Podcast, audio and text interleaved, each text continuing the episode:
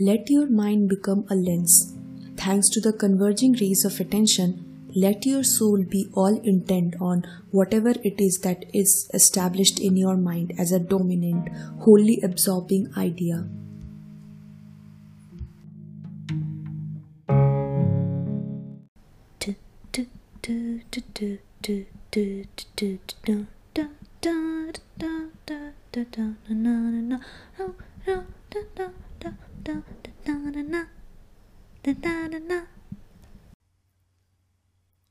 Hey guys, welcome to another episode of The Awkward Adult.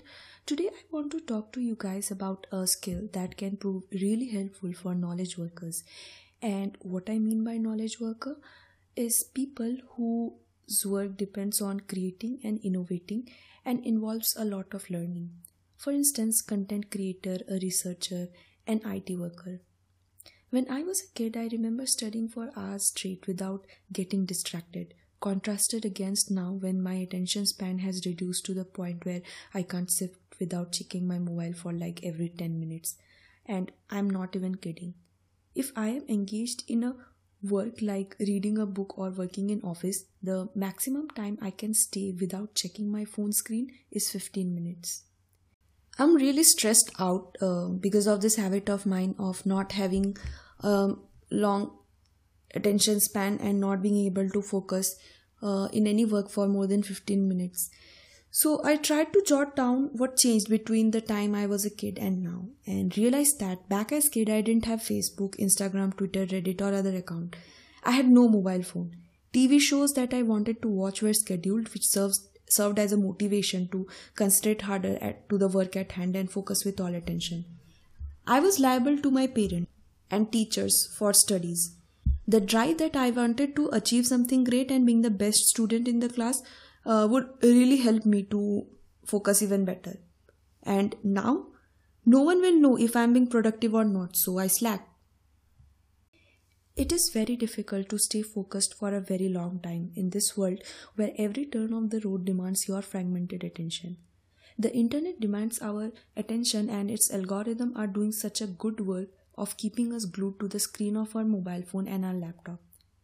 As I have already given you numerous reasons why a person would be most successful and happy in their life when he is so good in his skill that no one can ignore him. And deep work is one such skill which, if you inculcate in your life, it will help you stand apart in the crowd. So, uh, basically, work you do in your day to day life can be divided into two categories according to the quality of result that comes out of it. The first one is called deep work, which is as defined by Cal Newport in his book Deep Work uh, deep work is a professional activity performed in a state of distraction free concentration that pushes your cognitive capabilities to their limit. These efforts create new values, improve your skill, and are hard to replicate. The second type of work, yes, you guessed it, is called shallow work, are non cognitively demanding, logistically styled tasks often performed while distracted. This efforts tends to not create much new values in the world and are easy to replicate. In an age of network tools, in other words, knowledge workers increasingly replace deep work with the shallow alternative, constantly sending and receiving email messages like human network router with frequent breaks for quick hits of distraction. Now, before we dive deeper into this top into this topic, I would like to put some point out in the clear. Deep work is not for everyone it might not be what your profession demands like for example if you are a ceo or you hold some big managerial position your productivity and most of your work depends on being on the surface like talking to clients or and people or like constant social media presence so who is it for then knowledge workers whose work and success depends on being creative people who wants to uh, see a work beyond it just being a task and people who are trying to employ their full potential. There are many ways to discover that you are not valuable in our economy. It is not uncommon in IT companies or otherwise to have layoffs, which happens for cost cutting and when they find some positions redundant. If you are a manager and you are asked to lay some people off, who would you consider for it? obviously people who are either underperforming are slow in creativity or people whose work have become redundant to remain valuable in our economy therefore you must master the art of quickly learning complicated things this task requires deep work. If you don't cultivate this ability you are likely to fall behind as technology advances. So as i told you uh, one episode previously i had positive feedbacks for from my manager recently and since he was happy with my work he mentored me on how to proceed further. He asked me to get myself up to date with the latest technology since now i have considerable domain knowledge. And i would be an important resource if i know how to implement the technologies too so now my whole success rate depends on how fast I learn them and come up with creative solutions to the scenarios in our company. The second reason that deep work is valuable is because the impacts of the digital network revolution cut both ways. If you create something useful, its reachable audience, example employ, employers or customers, is essentially limitless, which greatly magnifies your reward. However, on the other hand, what you produce is uh, mediocre, then it's too easy for your audience to find a better alternative online. To produce things that you are absolute best that are your absolute best and that you are capable of producing, you need depth. This brings us to define deep work hypothesis, which is the ability to perform deep work is becoming increasingly rare at the uh, exactly the same time it is becoming increasingly valuable in our company. As a consequence, the few who cultivate these activities and then make it the core of their working life will thrive. The rise of digital technology is transforming our labor, labor market in unexpected ways. Our technologies are racing ahead, but many of our skills and organizations are lagging behind, which predicts a bad news.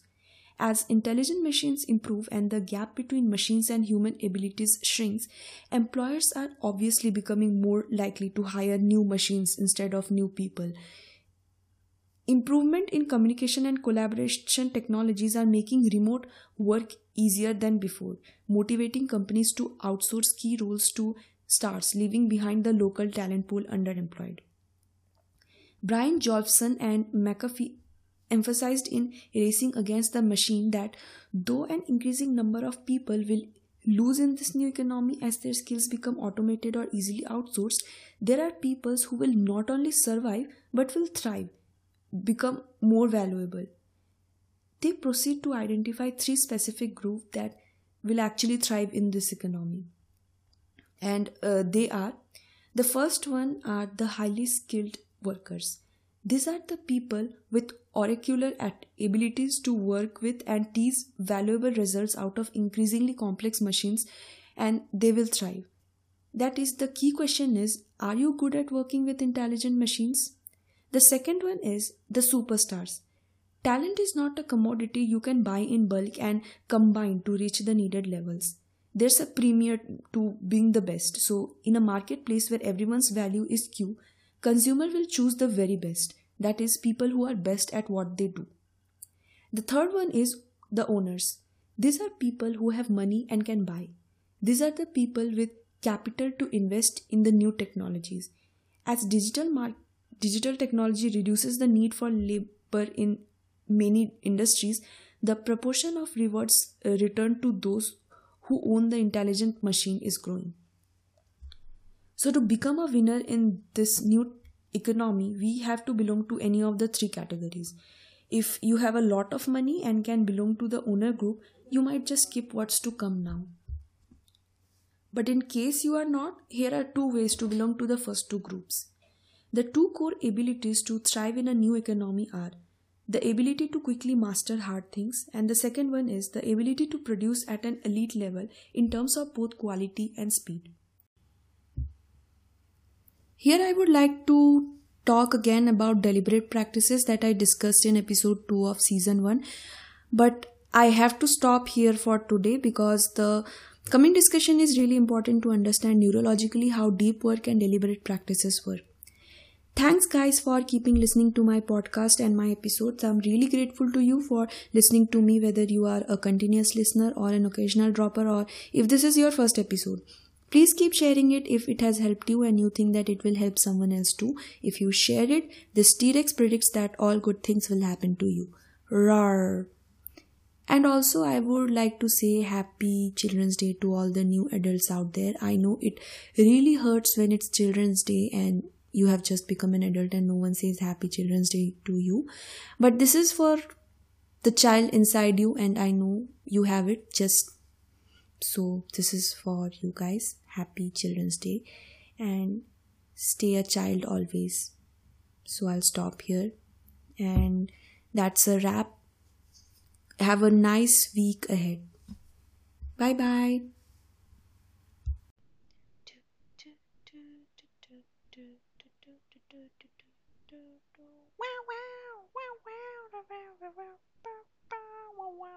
pau, pau, pau, pau.